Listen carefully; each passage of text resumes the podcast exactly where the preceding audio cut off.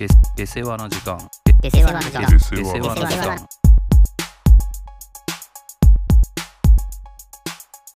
はいはい。まあちょっとねこう最近聞いた話でうん。こう非常にこう刺さったうん。話ではあるんだけどさうん。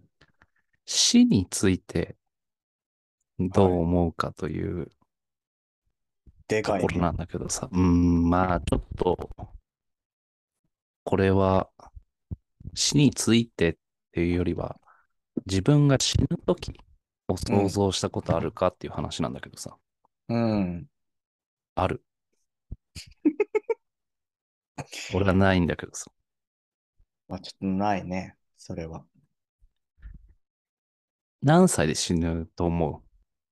死ぬと思うというか、まあ死にたいでもいいんだけどさ、その100歳まで生きたいのか、もう早く死ぬなら死にたいのかさ、うーん。そうね。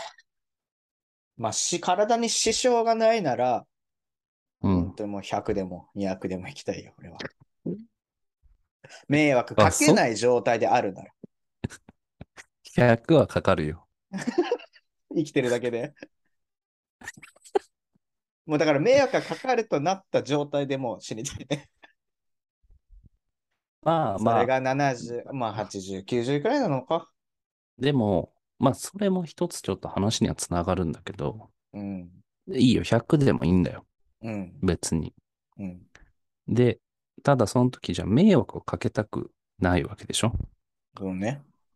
迷惑をうん。かけないためにはじゃあどうしたらいい？その死ぬ、死ぬというかまあ、例えばあー100歳に至るまでに。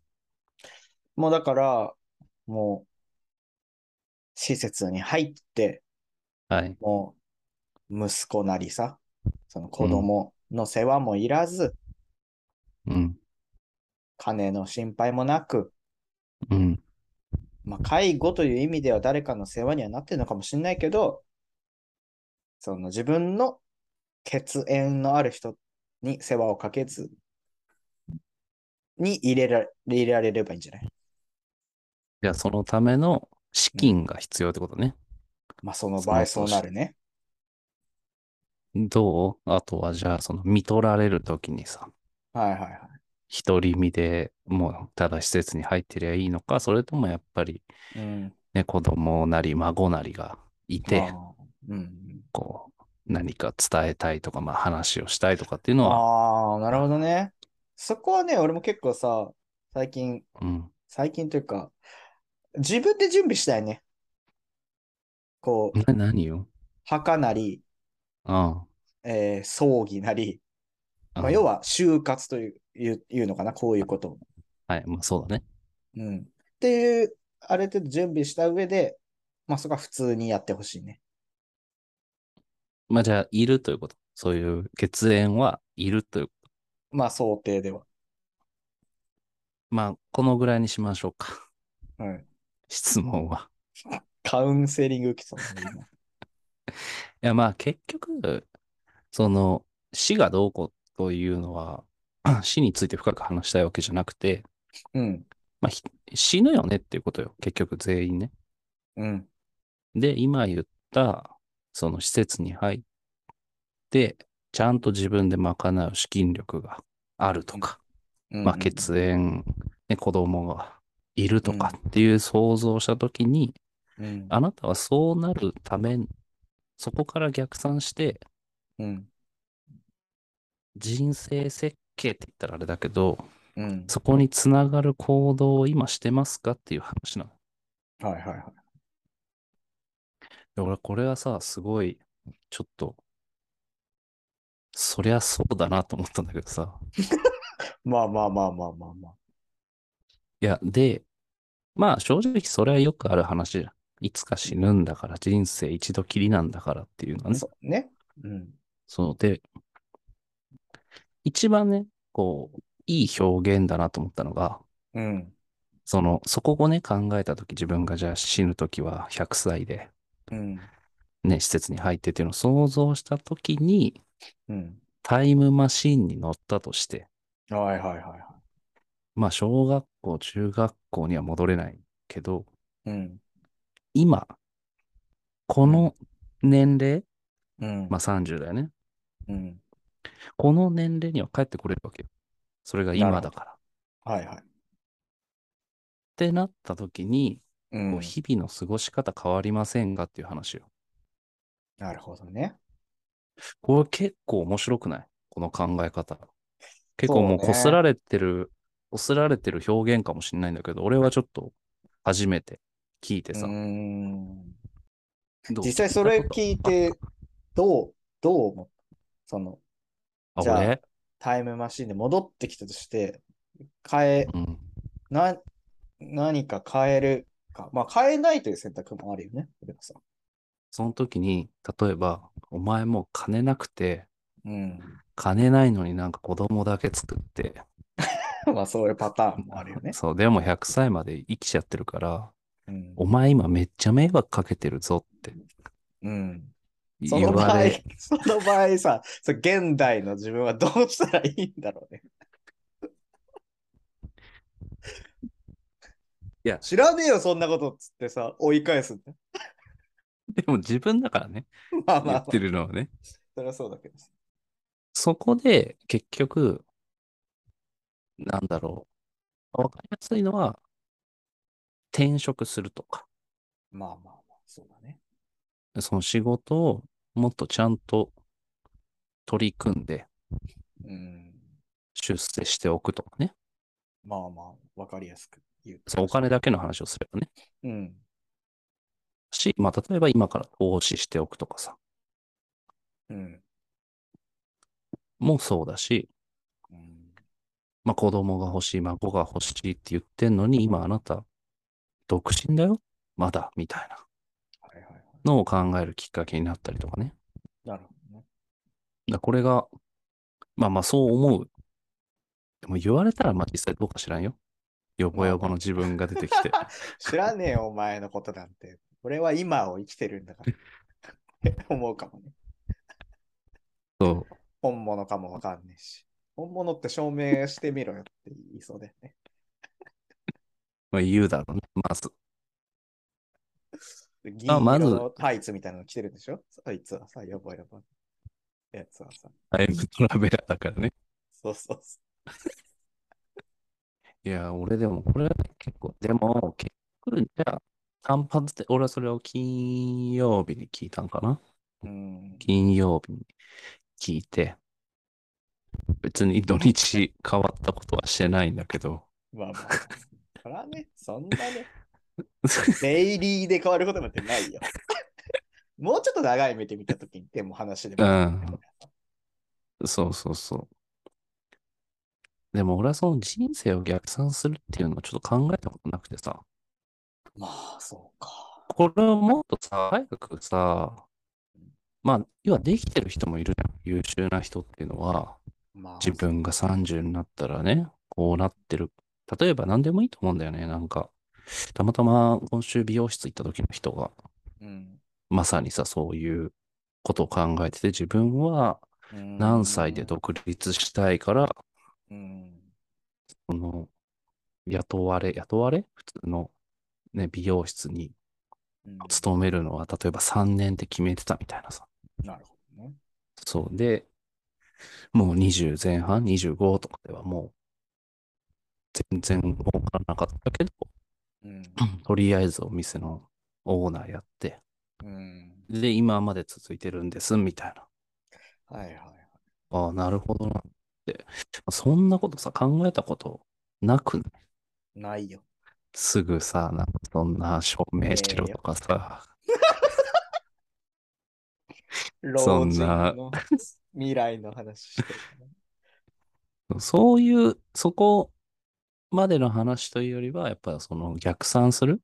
うーん、なるほど、ね。っていう考え方、俺もやっぱ全然してこなかったなと思って、うん。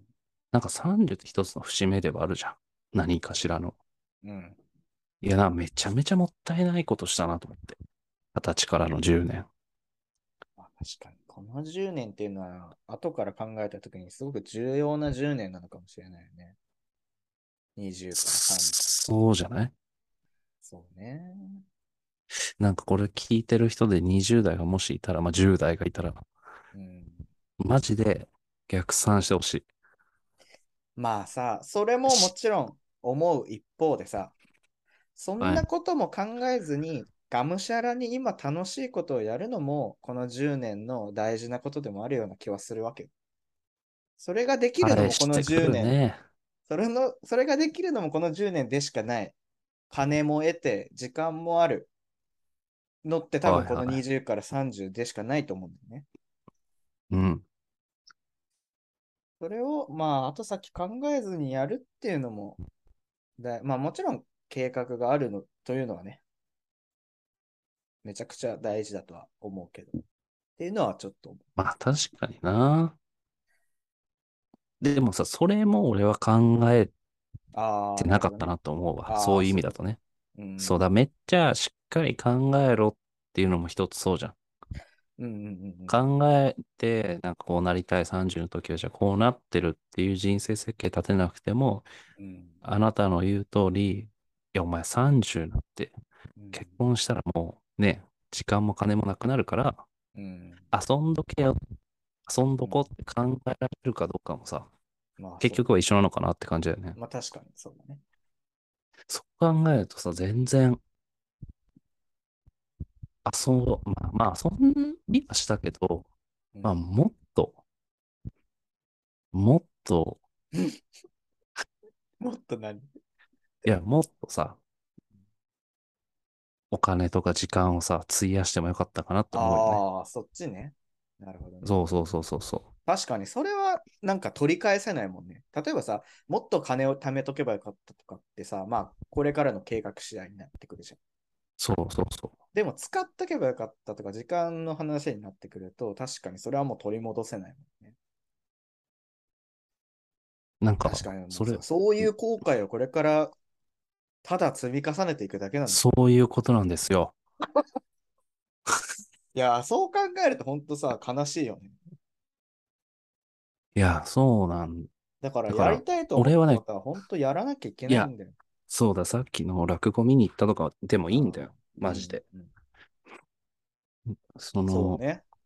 思ったことをさ、いや、行くのだるいしなとか、ん。なんかこ、ここに、これなんか見に行くの1万円かかるしなとかさ、はいはい。正直、それ結構、まあ、ああるじゃん。まあ、もちろん。なんかそれをあんまり、ポスト面をさ、気にしなくなったのは俺ここ2、3年くらいかなと思ってさ。ああ、なるほどね。うん。だから、特に気にせずさ、なんかそういうところ行ったりとかさ、買ったりとかできるように意識的にしてたけどさ、やっぱそれよりもじゃあ前っていうと結構考えたりさ、いや、だるいなとかさ、はいはい。なっててさ、いや、もったいないなと思って。これさ、めっちゃむずいよね。なんかすごい月並みな、あれだけどさ、時間とお金のバランスというかさ、どっちに余裕があって、どっちをこう使えるようになるのかというかさ、はいはい。あの気持ちはあるけど、お金はない。なんか、お金はあるけど、やる気がない状態はいはい。の、はいそのバランスというかさ、うん。だからそれで言うと、あなたは別に、その、やる気はあったかも、何かをそうしたいという気は、なんだろう、それが仕事忙しくて、そういうやる気がそがれていって、でも、例えばその結果によってお金は貯まって、うんうんうん。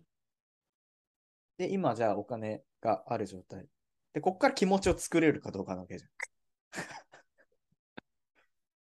はね、いや、でも、このままさ、気持ちが失われたまま、ただお金を持っている状態の人も多分いるはずよ。まあそれいっぱいいるでしょうん、てかまあ、基本そうなっていくのかな、やっぱ、一般的には。う。うん。時間もなくなっていくだろうしね。それこそ、例えば、自分の時間という意味では。いや、なんか、まあ、何がいいかだけど、極端な話は、なんだろう、飲み行ってとかさ、うん。キャバクラでなんか10万使ったわ、みたいな話を聞くと、当時はこいつらアホやんとか思うけどさ、あまあそれがでもいいかって言うとあれだけどさ、うんまあそういう面白話を今、今更できないでしょ ?30 になってさ。まあちょっと笑えないよね。なんかでもそう、でもじゃあなんかのプラスになったかっていう確かにあんまなってないと思うけど、キャバクラの10万ってね。まあなってはないんだけど、まあまあ経まあそれを気に験としてはね。せずできるっていうことだもんね。それはさ。そうそうそう。損得じゃなくて。そうだね。やっぱり、損得考えないで何をできるかっていうのはめっちゃ大事な気がするね。ああ、そうね。そう別にさ、俺は落語に聞きに行って勉強しようとなって別に思ってないです。落語行って得になるとも別に何も思ってない。うんただ別に行きたいから行く。はい。欲にどれだけ忠実にいられるかっていうのがすごい大事な気がする。ある程度の理性を持った上でね。もちろんさ、もう理性を失ってしまった状態の、それはもう動物だから。端的なね。そうね。いや、ほんとね、それが、確かにちょっとその時はさ、仕事的な講座だったからさ、うん。まあ仕事に置き換えてこう考えたけど、確かに言う通りその、ね、楽しめるぞって、だ楽しんだ方がいいぞって思って、20代は貯金なんて気にせずね、うん。もっと遊んでよかったなとか思うよね、正直。うんお金なさすぎんのもちょっとあれだけどさ、まあね。それもいいるからね、じ現に、周りに。まあまあまあまあ。じゃあその人が、だからじゃあ逆にお金はないけど何かとても充実したものを得られてるかというかさ、まあ、充実したものって何なんだって感じだけど、うん。何うんそういう状態なのかと問われてもさ、そこもまた、うんじゃあそうなってるってわけでもないじゃん。そうなんだよね。そうなんですよ。それがまあ難しいところだよね。やっぱお金も、基本的なお金がないとやっぱさ、人は幸福にはさ、やっぱどうしたってなれないじゃん。不安だしさ。まあ、もっと言うとなりたくないしね。そそうだよね。そんなさ、やっぱある程度好きなこと、やりたいことをさ、やるだけの余裕はなきゃダメなわけじゃん。そう。金銭面として。まあ、ただ過剰にね、うん、溜め込む必要はないわけですそれさ。はね、それは確かに。俺はどっちかというと、ずっとそのマインドで来たからさ。無意味な貯金はしない。なるほどね。いや、それがやっぱいい時間の使い方、時間とお金の使い方だなと思うよね。うんまあ、ただね、逆に立ち返った時に、じゃあ、まあ死ぬ時をちょっと言ったのはあれだけど、うん。じゃあ40を考えてみましょうって話ですよ。俺らで言うと10年後だね。そう、40のあなたが来ました。怖怖いね。もう、それを見、それを想像したときに、今から、はいこう何か変えれることがあるかもしれないし、うん。まあいや、これやっといた方がいいかなとかね。ザ40のおっさんになってるとしたら、まあ、そうだろうな。今から体鍛えとこうかなとかさ。それは絶対あるよね。何もしなきゃそのまま置いていくんだからさ。そう、なんかこう、じゅね、ジョギング、朝のジョギングぐらいやろうかなとかさ。ねでもそれを考えなかった時ってマジで、うん、その、あ、そうそう、だから、日々の惰性はい。考えなかった時の惰性の確率というか、まあ、ほぼ惰性になっちゃうじゃん。そうだね。お前、ブレイク、お前、そんなにブレイキングダウンって動画見てどうすんだよと。マッド見てどうすんだゴでもーそういうケツが人気な世界線のブレイキングダウンの動画見て、お前どうするんだ、そんなの。何のあれにもならないぞ。お前、豪傑と飯田さんがやるわけねえだろ。伊原亮が全員との質問に受け答えする動画見見てどうすんだと。お前それ面白いと思ってんの？って全員に言うように編集されたね動画見てどうするんだ見てるじゃん。もう。そうなんだよ。だから見てしまった時間はもう取り返せないんだ少なくともそれを見るんだったらね、走るなりトレするんでもいいし、もう少しためになる動画を見るでもいいし。そう、英語の勉強するとかね例えばね。ね。わかりやすいの。ので言えばさ。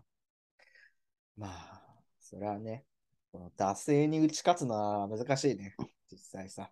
でもね。そうあでもちょっと、まあ、この土日をね、やっぱ俺は惰性で過ごしちゃったんだけど、まあまあまあ。この惰性の時間をやっぱ減らしたいなと思った。やっぱ。うんむずいね。いかにして惰性に人は打ち勝っていけるのかというところはちょっと今後そう。突き詰めて話してみたい。そうそうそう。なんか、やっぱり、いたんだよね。講習会でもやっぱり、ね、死ぬところから逆算しようとするとさ、うん、やっぱりちょっとそういう、うがった見方する人っていうのは、やっぱり、よぼよぼの 銀色のタイツなんて来た老人が来たら返すみたいなこと言っている人いたよ。そうそうそう。いたよ。自分は2年後死にますとかさ、わけわからんこと言う。お前じゃあ、どうぞと言いたくもなるけどね。まあ、いや、本当にさ、なんか、ちょっと今日は答え出ないと思うんだけど、まあ、もちろんその、やっぱ惰性の時間うん。を減らして、もうもっと、もっと言う通りあれだね。欲求に素直になっていいなと思うね。そうね。欲求、でもさ、あれだよ、やっぱそこの規律が大事な気がする。そのだっていや、それはそうでしょまあ。そっかそのさ、あの、いや違う。俺、例えばブレイキングダウンを、まあそれ惰性か。欲求ではないか。別に見てえと思ってねえもんな。そうね、見流れたいと思ってないものを見ちゃダメなんだよ、やっぱ。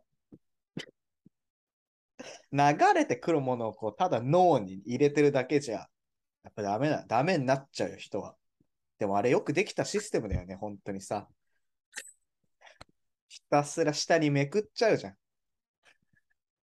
めくってちょっとでも、なんかその人のチャンネル覗きに行ったら、もうおすすめのあんまり。たんまりあるんだからさ。やっぱあれは本当人の脳をダメにする気がするね。本当に。まあ、ほんと洗脳に近いかもね。本当だ止められないんだもん。止めたいのに。お風呂早く入りたいよ、俺だって。あ、わかる。めっちゃわかる。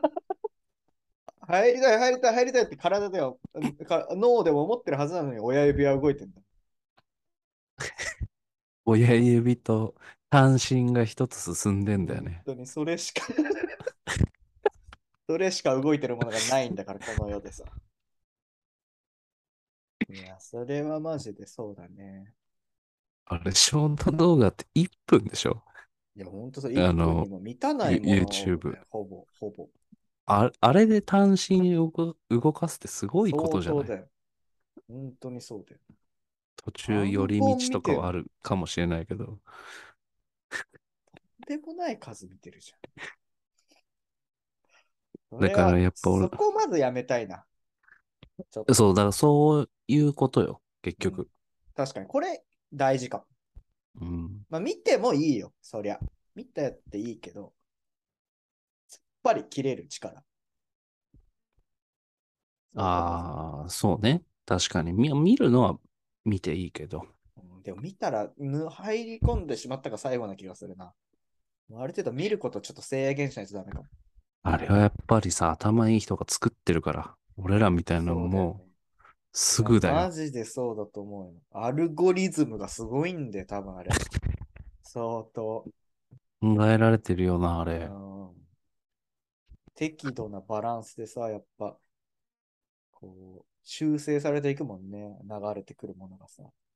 そう。で、たまにさ、そうなんだ変よ。外人がさ、なんかプール飛び込むだけの 映像みたいなやつがさ、急に出てきたりしてさ、何が何これと思って 行ったらさ、やっぱこう崖飛び降りたりするやつとかに 行くわけじゃん。そう。ああれでまたさ、こっちがもう、もうブレイキングダウンいいかなって、そうなんさすだよ。がにね、何十本見たらもう、いや、もういいわ。さっきも見たわ、みたいな。うん、そこに来るんだよ。そうなんだよ。おかしいんだよな。そしたら急に綺麗なオムライス作る動画とかが流れてくるんだよね。あれ、みんな流れてんだな。そしたら見ちゃうんだからさ。オムライス見るんだ。別にオムライスなんて作らない作らないんだよ。俺は。でも作ってみようとでもね、俺思った。あれ見て。今度綺麗なふわふわのオムライス作ってみようかなと思って。フライパンガチャガチャ回しながら。フライパンガチャガチャ回してさ、ポッキーで作ってみたみたいなやつやってたけどさ、何それ箸の代わりにポッキー使って卵混ぜるやつやってみた。あと、右左どっちみたいなの流れてきてさ、ああいうのはすぐにスワイプできるのにさ。みまあ右左どっちとかなんかちょっと可愛い子がさ、こう、歌歌ったりしてるのはもうすぐ飛ばすのにさ、その後に急にさ、ドゥン、これは1985年みたいなの流れて。花から好きじゃん。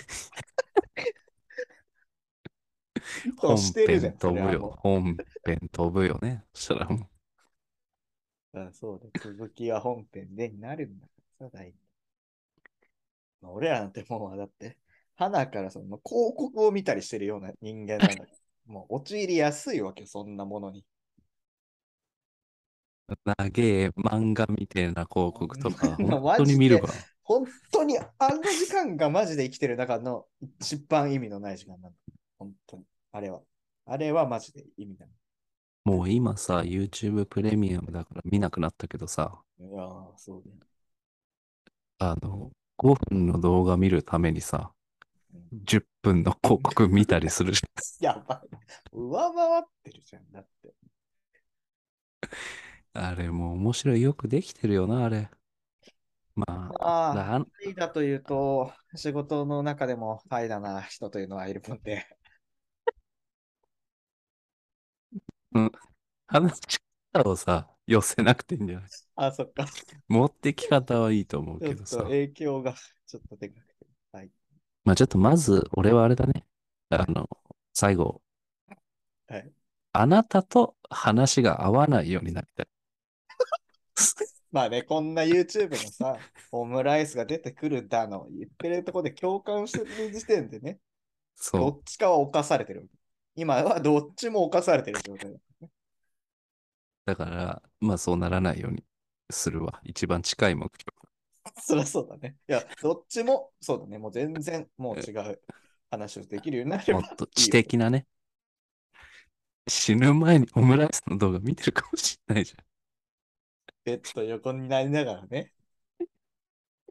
まあ、その時にの俺はオムライス作れないわけだからさ。そうそうそう、作っとけばよかったなって思うかもああ、しれないし。そうは思いたくないよ。見たら作らない。あ、作ったら見なくてよくなるんだから。ガシャンガシャンガシャンガシャンガシャンつって。ね青色のオムライス作ってみたりしてるわけじゃん。あ いいです、いいです。ちょっとすいません、はい途中いやいやで切ってしまって。まあもう別に本当にちょっとした愚痴でしかないから大した話じゃないんだけどさ。うん。まあなんかさ、仕事の中でさ、海外の取引先と、ちょっと契約が決まるかどうかみたいなところで、うん。まあちょっと作っ、うちで作ってる製造環境、本当は見に行きたいんだけれども、まあ昨今のご時世上、なかなかちょっと国を越えていくのは難しいですよね、みたいな話になってさ。はいはい。まあじゃあちょっと、バーチャルサイトツアーみたいなやつをやりましょうかという話になって。う。うん。まあその当日のプレゼンテーションと、まあ、Teams でつないで、うーん、要は施設の、もう、要は工程をさ、うん。カメラで撮って、まあそのカメラ、まあ、360度カメラがなんかあるのね。なぜか、うちに。えー、はいはこう、ぐるぐる視点を回しながらさ、い。えー、すごいね。動かせる。で、まあ、それをこコードでこう説明していきながら、こう順を追って、まるでその場に立っているかのようにね、こう説明をできれば、ちょっとは分かってもらえるんじゃないか。まあまあ今そういうのあるからね、普通に海外とまあそうだよね。工場を移したり。うん。っていうのでさ、まあ準備をしようというので、まあ、こう、いつも俺がね、仕事を依頼してる人たち、まあ、うんその人たちが大丈夫かな？実験室というか、うん。まあ、結構そこがメイン製造のところになるんだけど、まあ、こういう装置がありますとかさ、こういうラインでこう、工程を踏むうんことになってますみたいな。はい。で、まあ、装置ごとにさ、写真をちょっとまず撮ってくださいと。まあ自分が説明し、その人が説明すると思うから、まあそれを想定してちょっと写真を撮ってもらえますかと。まあそんな簡単にでいいので。でね、写真撮ることをお願いしたのね。うん。で、まあそしたらさ、撮りました。ここの URL のところにちょっと枚数が多いので、上げておきますと。はいはい。はいはい。まあ URL 開くじうん。さ。こうさ、例えばさ、こう、薬品とかを取り扱うさ、換気されて、こう、ガあの箱、扉箱ね。そうそうそう箱ねキャビネットというかさ、あああとガラスの扉をこう上下に開けて、その中にえー入れてやるみたいなのが。換気扇がね、ついてるやつね。そうそうそうそう。はい。ガラスの扉全部閉めた状態で正面からさ、その撮影者が完全に反射したさ、状態の写真が、まあ、上がってるよね。シェアポイント上にさ。ちょっとしたホラー写真みたいそうだよ。実は映ってました系じゃないんだからと思ってさ。あと思えばさ、ちょっとデカめの装置でさ、なんかすごいな。うん。メーカー名にすごい寄った写真がさ、あ出てきたりとかさ。そのさ、まあ、聞くよね、俺もさ。この、例えばこのキャ完全キャビネットの写真は、これはガラスの戸を開けられないんです。開けられないから多分この状態で撮った。まあまあ、そういうのあるからね。そうそうそう。管理もされててのによっちゃね。タイミングが合わなかって、開けなかった、この状態で撮った。が、その装置だったら、このメーカーをみ名を見せたくて、そういう説明にするから、こういうアップうん、なるほどね。まあ、そうじゃないとね。うんまあ、そうじゃないよね。あれ？特に特に意味はないです。えー？さあ、写真撮ってって言ったよ、俺はさ。写真撮って来られても困るわけよ。意思のない写真撮られてそうもね。そうそう、もうそういうことなの。俺が言いたいのよ。うん意思のもとで写真を撮ってる。じゃなきゃこの写真何の意味もないじゃないか。はいはいはい。でね、結果しかもさ、360度カメラあるけど、300、まあ、結果的に言うと360度カメラ別に使わなくていいねってことになった。なんか使うことで逆にちょっと見づらくなるなみたいなことも分かって。うん。だったらちゃんと正面からこう装置のスケール感が分かるように撮った方がいいよね。まあ部屋全体は360度カメラで撮って、こんくらいの規模感なんだなみたいなのが分かるようにした方がいいよねみたいうん。な。だからもうその人、だから最初はその360度カメラで撮るんだの頭になってるからさ。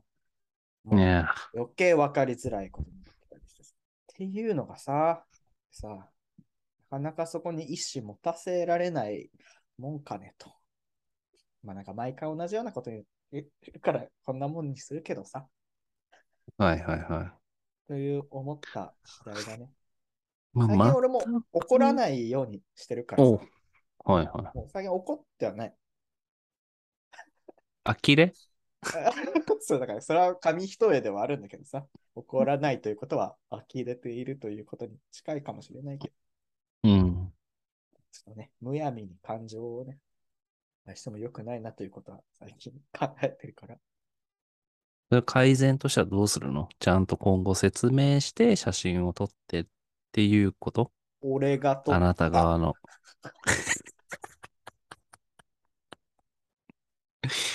おい、それ、でも、本当に同じことあんだよね。毎回なんかあなたの話聞くとさ、追なんか体本験して。当に、そう、同じことしてるわ。どこでもある景色なのかな、これは。まあ、そうそうそう。本当に、このデータ取ってって言ったら、そうだよ。何も考えないで、そのデータ取られて、これ何って聞けば、いや、取れって言われたんでっていう会話。出たね。それキラーワードまあまあいいですけどね。もうそれはしょうがないですよね。まあまあちょっとこちら側の配慮も足りなかったと 思えるようになっただけでもね。まあそうだね。そうそうそう。こっちはもうできるだけ仕事を増やし、その人の仕事も増やしたくないからそう。だから結果を想像してやっぱそれも逆算した方がいいんだよ。そうだね。